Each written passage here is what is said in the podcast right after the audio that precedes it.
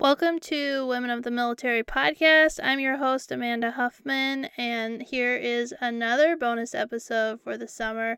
And this week we are highlighting author Erin Miller, who wrote the book Final Flight, Final Fight. For the summer, I'm going back and picking up past episodes and rebroadcasting them and sharing why I picked these episodes. And so this week we're doing Erin Miller's interview, and Erin Miller is not a veteran, but she wrote a book about her grandmother, Elaine Harmon, who was a woman Air Force service pilot, commonly known as WASP. And in the book, she categorizes their experience fighting to get her interned at Arlington, but she also shares some of the history of of what the WASP experienced during World War II and I also interviewed in episode 233 Dr. Katherine Landdeck, and she wrote The Women with Silver Wings, which goes into even more detail about the history of the WASP and how it was created and the leaders. And it follows primarily three stories of women who represented the WASP. And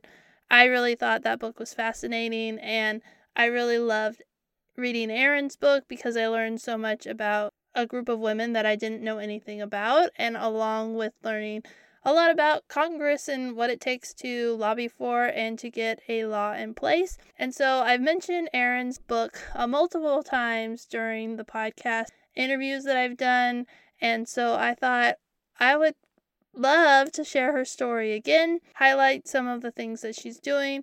She recently received her private pilot's license, and I follow her on social media, and it's been really fun to see how she has changed and worked to extend the legacy of what the WASP did. I'd also be remiss not to mention that she has, since our interview, published a children's book called What My Grandma Did, and it's all about what her grandma did as a women Air Force service pilot. I have a copy of it and I love it, and I think that it's a great book. So I'll link to both of her books in the show notes so that you can check them out. But now that you know why I picked this episode, we can start the interview. Before we get started with this week's interview, I want to remind you that you have the opportunity to listen to Women of the Military podcast now on Reese Across America Radio twice a week. That's Fridays at 7 p.m. Eastern and Saturdays at 11 a.m. Eastern. And you can listen on iHeartRadio, the TuneIn app, or Audacy. And now, with that out of the way, let's get started with this week's interview.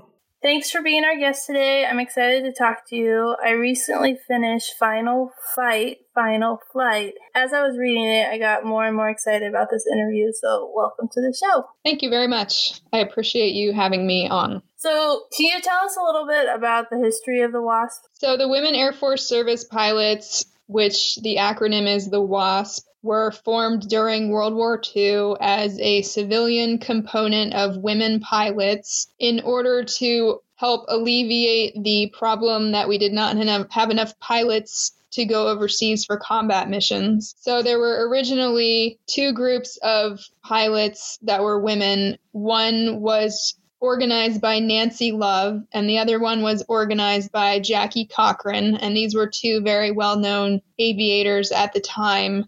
And Nancy Love's group was the Women's Auxiliary Ferrying Service, which used experienced female pilots to ferry airplanes. And Jackie Cochran had a group called the Women's Flying Training Detachment, which was formed to train women. Eventually, these two groups merged in August of 1943 and became the Women Air Force Service pilots, and then continued having training classes. Um, and they were disbanded in December 1944. They flew more than 60 million miles domestically. A lot of people think they flew overseas, but that is not true. They flew within the United States. They did all kinds of missions. Um, they were test pilots. They were tow target pilots, ferrying pilots, uh, a lot of different jobs, training pilots. But they flew within the United States. They flew every every type of airplane that was uh, available at the time from training planes to the B 29 bomber. Yeah, so there were 1,102 of these women total. And one of them was your grandmother. One of them was my grandmother, Elaine Harmon. There were 13 from the state of Maryland, which is where we are from.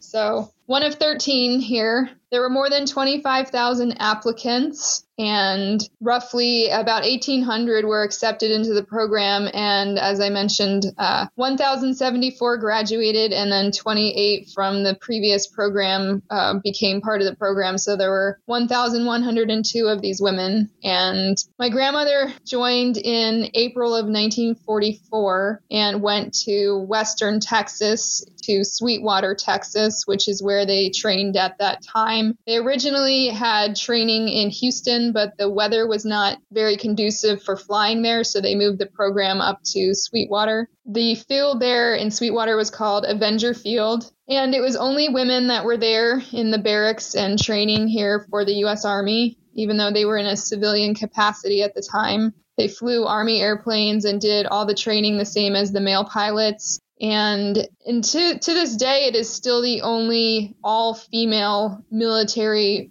base that we've had in our country. That's kind of crazy. I don't think I knew how many applicants there were and how few women were accepted. So that's kind of remarkable that your grandmother was accepted and got to do this.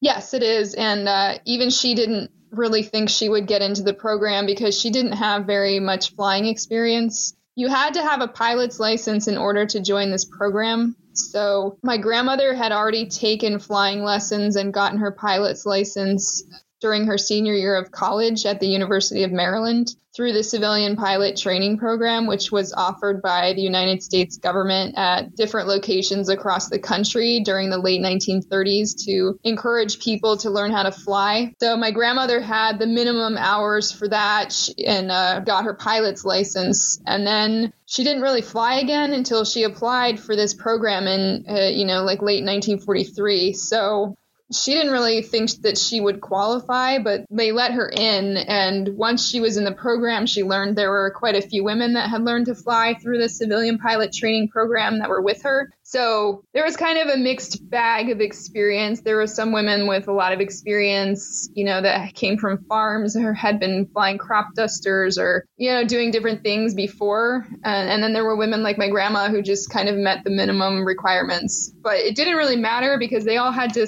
learn how to fly military planes. So they were kind of all thrown in the same class anyway. Yeah. So they didn't, they all started pretty much on the same level. Yeah. What did your grandmother do after the war ended? So, uh, my grandmother met my grandfather during college at the University of Maryland. My grandfather could not serve in the Army because he had a heart condition. So, he was what they called at the time 4F, physically not able to join. But despite that, he had ended up working for a company called Jack and Heintz that dealt with airplane instruments. And a lot of those instruments were in the planes that my grandmother flew. And that company had somehow gotten a contract or something with the government overseas in the Philippines. So my grandfather actually got sent as a civilian with this company to go work in Asia during the war. So when the WASP were disbanded in December of 1944, my grandfather was still in Asia. So my grandmother went home to Baltimore which is where she grew up. And she kind of hung around there for a while and didn't really have anything to do. So she decided to go to California and visit a friend of hers. And eventually she ended up working as an air traffic controller at Oakland Airport in Oakland, California. I think she was there for about a year. And then eventually my grandfather came back from Asia and they moved back here to Maryland and eventually had four children. And my grandma raised the kids and my grandfather passed away before I was born so I never met him. So my grandma became a single mom and you know worked and raised kids and she didn't really fly anymore. Yeah that's what she did after the war. Were your grandparents already married before the war started or? Yes, my grandparents got married in the summer of 1941.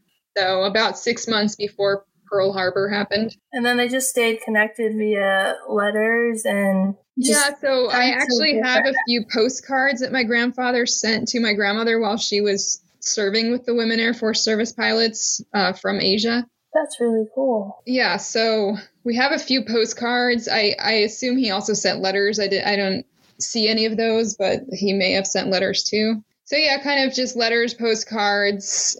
I'm I guess they could call on the phone eventually. When she was working in Oakland, she she lived in a house, so I guess they could talk on the phone, but I, I don't know. Uh, what's one of your favorite memories with your grandmother? When I think about my childhood and spending time with my grandmother, one of the things I think about the most is playing tennis with her. When I was younger, I, I played a lot of tennis. She loved tennis, and uh, quite a few of her grandkids would play tennis with her, and that's something that we did together a lot. Um, we also did crossword puzzles together all the time. So I don't know if there's one specific memory. There's just kind of things that over the years I think of often, you know, that have to do with my grandmother. And um, playing tennis is one of those things. she had a tennis court in her backyard, but she didn't really maintain it well. So we ended up playing tennis at parks down the street, which I always thought was funny. It is kind of funny. Uh, what was one of the things that Elaine was most passionate about? So the things I remember her being most passionate about were tennis and uh, the women Air Force service pilots. Teaching young people, and I guess any age actually, but especially young people, about the women Air Force service pilots and their role during World War II and what she did, and using it as an example, you know, to just go after your dreams and do what you want and at that time during the war, a lot of women didn't even drive cars, but my grandmother was out flying military airplanes for the US Army. So that's kind of an example. She she used to go out and give lectures and talks, you know, go to visit schools and museums and she was constantly going to events and things to represent the WASP and and talk to people and just get the word out about what they had done. So that's something she was very passionate about. Yeah, that makes sense. In your book, Final Fight, Final Flight, you talk about women coming up to your grandmother to thank her for what she what her service meant and what it meant to them. Do you know how these types of events made her feel? I think she was very proud that women were serving in these various capacities. The WASP were not allowed to fly combat missions, and there were many women that had served during the war that were able to serve, but not in every capacity. So, not in combat or not, you know, in certain job descriptions or whatever. So, my grandmother was very honored that women would come up and thank her for blazing a trail or you know having done what she did but she was also very proud and excited to see young women in positions today that they were not allowed to be in, like being fighter pilots, flying jets, you know, flying in combat overseas and, you know, Afghanistan and Iraq and wherever and and being able to do those type of roles. And she she was kind of a little bit too out of it but i know she would have been excited to see women going through ranger school and you know being able to be in infantry roles and that kind of thing. And i think she really did not think women should be held back from any of the available positions in in the services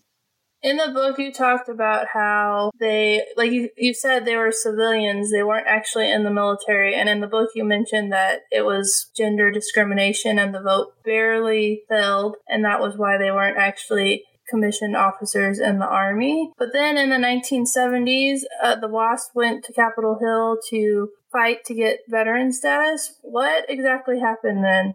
So it's a little bit technical and a little bit nerdy legal stuff, but during the 1940s, part of the reason that the program began in a civilian capacity is because the United States needed lots and lots of people to serve in the armed forces once you know pearl harbor happened and our country really got involved in the different theaters overseas and we needed a lot of people all at once to do a lot of different jobs they realized, you know, we can't completely exclude women. We need a lot of people. So all the different services were contemplating how to integrate women into different roles and and you know, the Navy, the Marines, they all had women serving in some capacity and all of these bills went through Congress separately to formally acknowledge that the women were either being commissioned as officers or formally being inducted into the service and somehow. So there was a bill to make the WASP formally part of the Army, and they were pilots. So in theory, they would have become commissioned officers as pilots.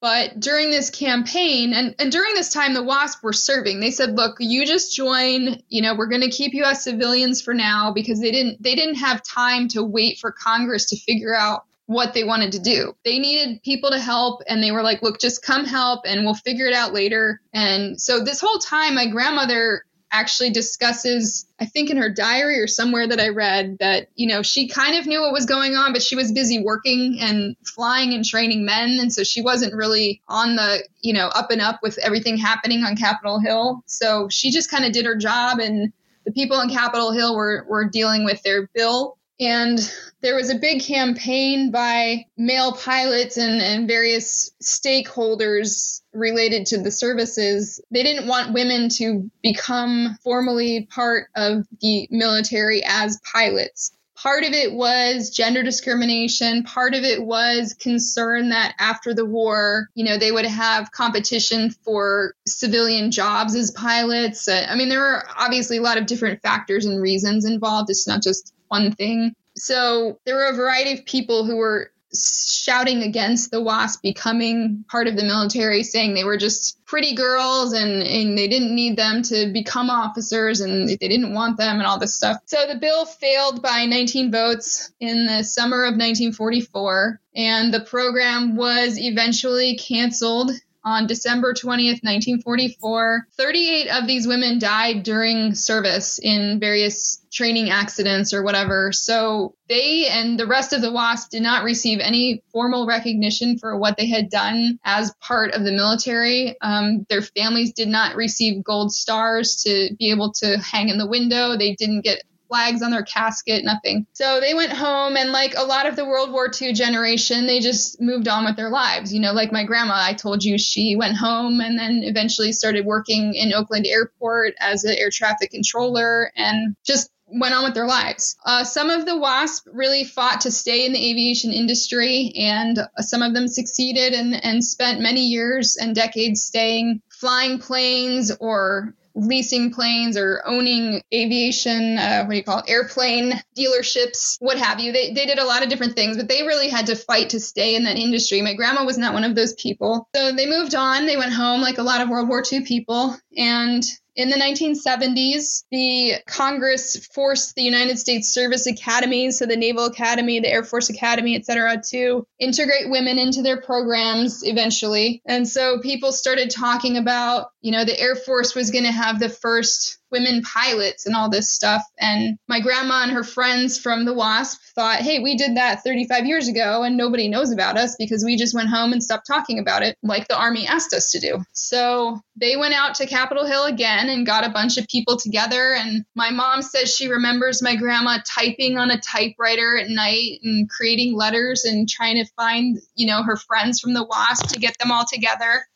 And they went to Capitol Hill and talked to lawmakers to try to get a bill passed to recognize them retroactively for their service during World War II. It took several years and multiple versions of the bill, but eventually in 1977, as part of the GI reauthorization, GI Bill Reauthorization Act, um, it was signed into law in 1977 by President Carter with uh, assistance from Senator Barry Goldwater. And this bill granted them retroactive veteran status, or I should say, the ability to apply for veteran status to the Department of Defense. So this is where it gets a little bit tricky. Uh, the bill granted any group or person who felt like they had served in a capacity similar to the WASP during World War II so that is in a civilian capacity, but under military direction, the ability to apply for retroactive veteran status. So that's what the WASP did after the law was signed in 1977. They applied to the Department of Defense and were approved. And eventually, my grandmother received a DD 214 in 1979. 35 years after she left service. The way the law was written, my grandmother's DD 214 has an asterisk that said this applies to laws administered by the Veterans Administration, which is the previous iteration of the Department of Veterans Affairs today. So then when your grandmother passed away in 2015, you asked Arlington to have her buried because that was what she wished for and the army said no. And I you did a good job in the book and just now explaining that the wording made it so that the army could say no and you're a lawyer so you were able to look into it and see so what happened after Arlington said no? So the issue was my grandmother, three weeks before my grandmother passed away, the Army had done a review of their regulations, and this memo was issued explaining that the law only applied to the Department of Veterans Affairs. So my grandmother could only be laid to rest at a VA cemetery, of which there are, I think, 138 now uh, across the country. But Arlington is run by the Department of the Army. So basically, they were saying she was a veteran in one part of the federal government, but not in another part of the federal government. So that is how we came up with this problem and figured out that in order to make the Army recognize her service, it would require an amendment to the law from 1977 because of that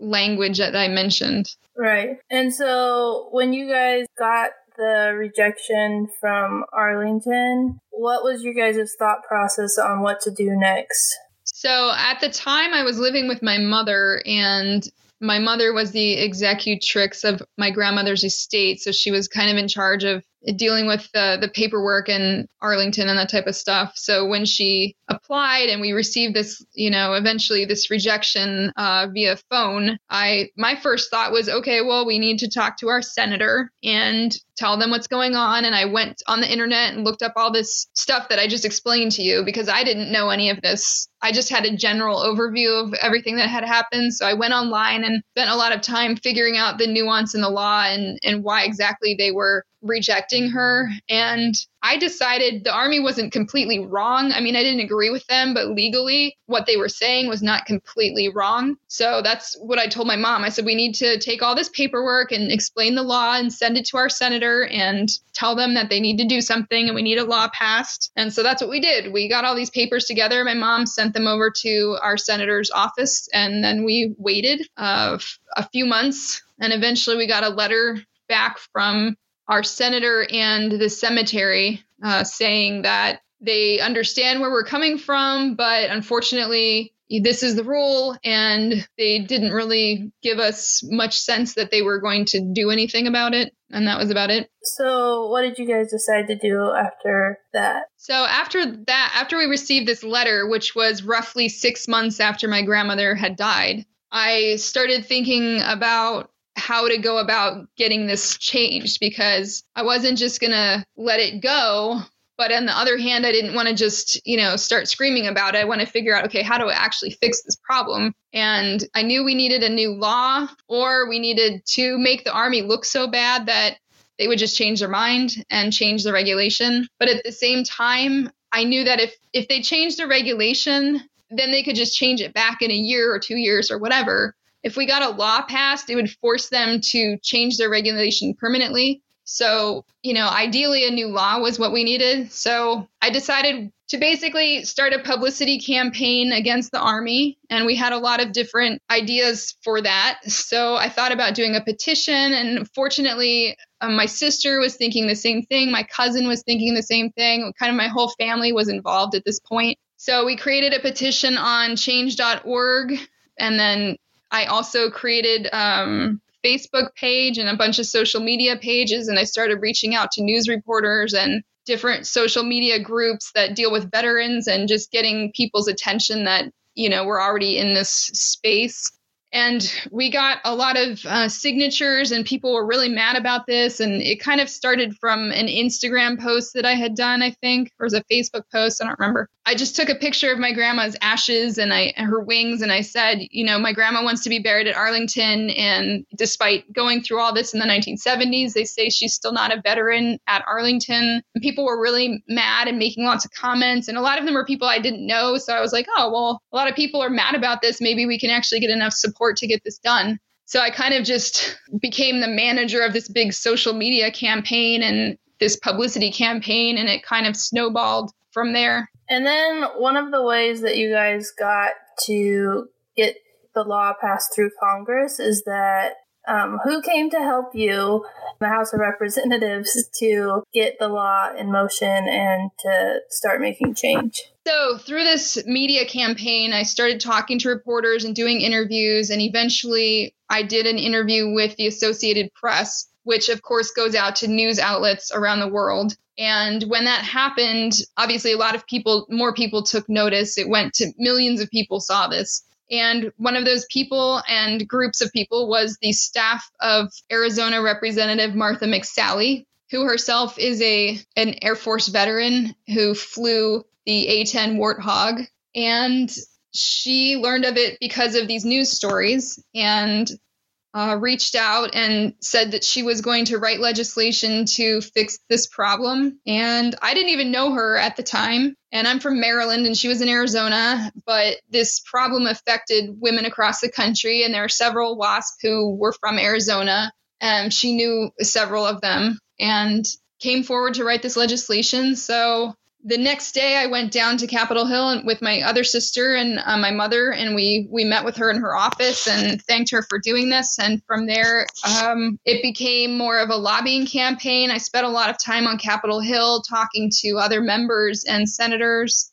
and pushing the bill, and of course doing more news interviews. And it just kind of again more snowballing, more talking to people, just constantly adding people into the fold, people supporting us. Groups like the Air Force Association, the 99s, Women in Aviation International, all these, you know, military groups, veterans groups, uh, Military Officers Association of America was one of them. A bunch of them were just kind of, you know, supporting us and telling their members, you know, please call your members of Congress and tell them to support this legislation. And uh, we had a bill introduced the next week as well in the Senate. So then we had two bills going through Congress, which I explain in the book is helpful. You know, it's good to know that both chambers are supporting the, the issue. And we had a Democrat and a Republican on each bill, which is also good. It shows bipartisan support, you know, so it's it's good. To, you just constant momentum and just getting more people to learn about it. And it's nice to have a leader like Martha, who's who was very passionate about this issue from a personal, you know, position. Also, you know, having someone like that in Congress who who really takes the bill seriously and pushes it and and tries to get it passed. And you know there there are people in congress who who write bills and then never do anything about them. So you know it's good to have someone who really takes it in, incumbent upon themselves to actually make sure and, and support the bill and get it done. Right. And one of the things that i learned the most from the book was how much work and how much effort and how much time it takes to make a bill into a law. Because reading the book i was like it's cut and dry simple. Like just vote on it. But it took a long time for all the pieces to come into place. Can you talk a little bit about that? And I know you were working full time as a lawyer, so you were spending a lot of time working on weekends and taking vacation to make this happen. Yes. So the interesting thing about this bill is in the grand scheme of things in Washington, it, it went pretty quickly, but we had a lot of very good pieces of the puzzle and a big team of of people and everyone had their little role to play and it was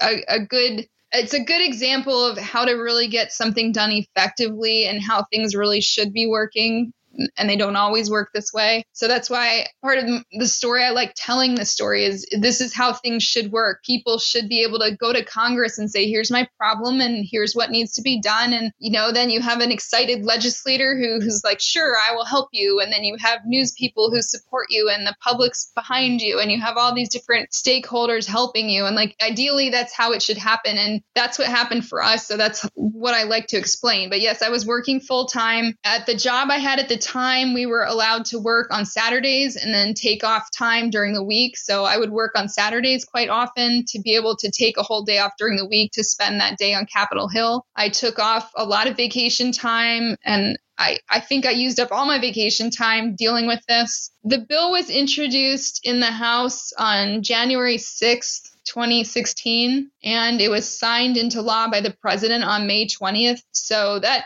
I think it's 19 weeks they said. So in DC, that's pretty pretty fast. And there's a lot of issues that go into that. Like I said, you have to keep it on the minds of the people in Congress and make sure they know. You know, I would go into offices. I met with more than 150 offices on Capitol Hill between the House and the Senate, staffers and members and senators in person, and just say, look, here's this issue, here's this bill. My grandma's ashes are sitting in my closet. We can't bury her because we need this law to get passed so the Army will recognize her service. And it, I think think it's pretty motivating when someone sits in your office and says, I can't bury my grandma because I need this law passed. So, you know, and it was one of those issues dealing with veterans a lot of times that is generally supported on both sides of the aisle and, and a generally supported issue. And so it's a women's issue, it's a military issue. There's a lot of different facets that were involved in this issue. And I would often get up at four in the morning and go to work early and leave, you know, do like a half day and spend,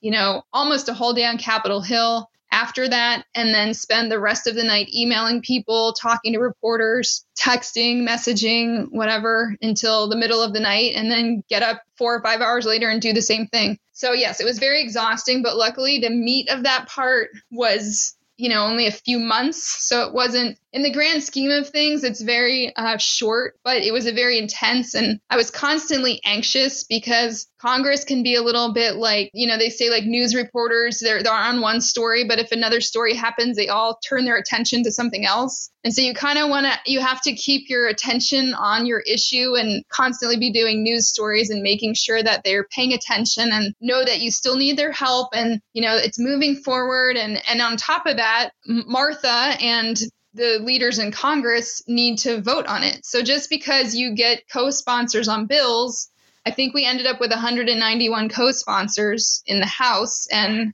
I don't remember in the Senate. We had several dozen. Just because you get co sponsors, which means people are, you know, voicing their support for it, doesn't mean it will actually get voted on. A lot of bills get co sponsors and then they never are brought to the floor for a vote. So that's why it is important to have a member like Martha or whomever, you know, talking to the leadership in the House or the Senate and, and say, here's this bill. We have all this support. We need to come to the floor and have a vote, you know, because a lot, and that's important too. And I had no control control over that. So that's why it's important to have a good, you know, champion on your bill who, who's pushing for votes. So when you finally got to the point where the votes happened and it became a law, how did how did you feel and how did your family feel? Well, this entire time I was super anxious and and very stressed because I felt like if this didn't get done, you know, in this session of Congress, we'd have to do it all over again. And it just takes so much time and energy. And I was really hoping we wouldn't have to do that.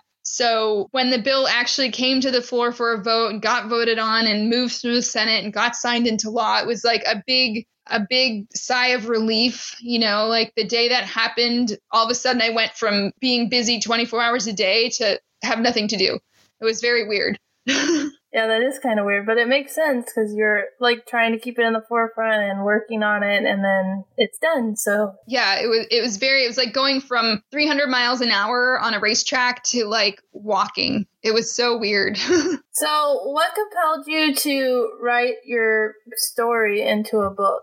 So during this whole process, quite a few people told me, "Oh my gosh, this would make such a great book or a great movie or whatever." And I'm like, yeah, it would. But I had so much going on to get the bill passed at that time. I didn't really, you know, think about it. I would just say, oh, yeah, I agree with you. That's, you know, a great idea. And then, like I said, once I went from 300 miles an hour to walking, I suddenly had all this free time and thought, you know, maybe I could write a book. I have all these notes, all these news reports, and piles of papers and all these things. And I'm a lawyer, I write all day long. So, you know, I could write. So I started writing a book and spent that whole summer before my grandma's funeral um, writing the first draft of the book. And as I was doing that, I realized it's a good way to keep the story alive. And my grandma's passion, as I mentioned earlier, was, you know, talking to people about her service and the WASP and what they did during the war. And you can't go everywhere. I can't go to every school in the country and every museum in the country and talk. But if I write a book, you know, it is a tool to teach people about both the history of the WASP, my grandma's story, and then also Congress. Like, how does legislation work? A lot of people are really interested in civics and especially nowadays, like we have all these activist movements and things and people are really interested in how does congress actually work? What is it like to sit in an office with a senator and tell them what your problem is and explain how to get things done and what happens when the bill goes through congress and what happens when it turns into a law? When the president signs it what happens? So i use the book to teach all of those things and like i said it can't go everywhere. So the book is available you know wherever amazon or barnesandnoble.com whatever you know you like. Um, you can order it and read it and share it with people. You can get your library to buy it. It, it helps teach people about all of these things. And to me, it's just a tool and carrying on my grandma's tradition of sharing these this information. Yeah, it's a great book. I really loved all the things that I learned and just the history. And I was really fascinated by all the steps to make a law in Congress because I didn't know it. And so it was really cool to hear that part. And I'll make sure to link to the book in the show notes so that if people want to order it, they can go and order it. And I highly recommend that you do. I want to end the interview with one last question. Normally, I ask people what they would tell women considering joining the military, but I was wondering, what do you think your grandmother would tell young women who are considering joining the military? I I think that I actually heard her answer something like this once and she said something like it's a great adventure and I, I encourage everyone to do it who's interested. And so I, I, would say that it's a great adventure. You know, look for your place, you know, look for something you're interested in, look for a specialty and see if you can join in a specialty that you're good at. And I was at a seminar, I don't know, earlier this year with um, several airmen. And this one young airman, she said, you know, when she growing up with her dad, she was always helping her dad fix cars and stuff. But when she joined the Air Force, I, I can't remember, she wanted to do some type of random job, but, you know, they gave her the the ASVAB and whatever other testing. And they were like, no, you're going to be a mechanic. And she was like, well, okay, you know, I want to do whatever, but you know, you guys tell me to do this. And she's like, seriously, I'm so good at it. And I actually really like it. so, you know, there's a little bit of what you want to do and a little bit of letting them guide you into what what you're good at. And my grandma would be very supportive and like i said she's super proud of all the women who are serving and and the different capacities in which they serve. Thank you so much for sharing a piece of your story a piece of your grandmother's story and just for the book i think everyone i think everyone should read this book. It's really good and it's just there's so much history and if you're a woman veteran, you'll be so proud of the women who came before us that blaze the trail and it's just i just love it. If you can't tell. Well, thank you. I, it really it takes a lot of work to write and publish and get the book out there and I, it really means a lot to me that people are enjoying it and finding some value in it. Thank you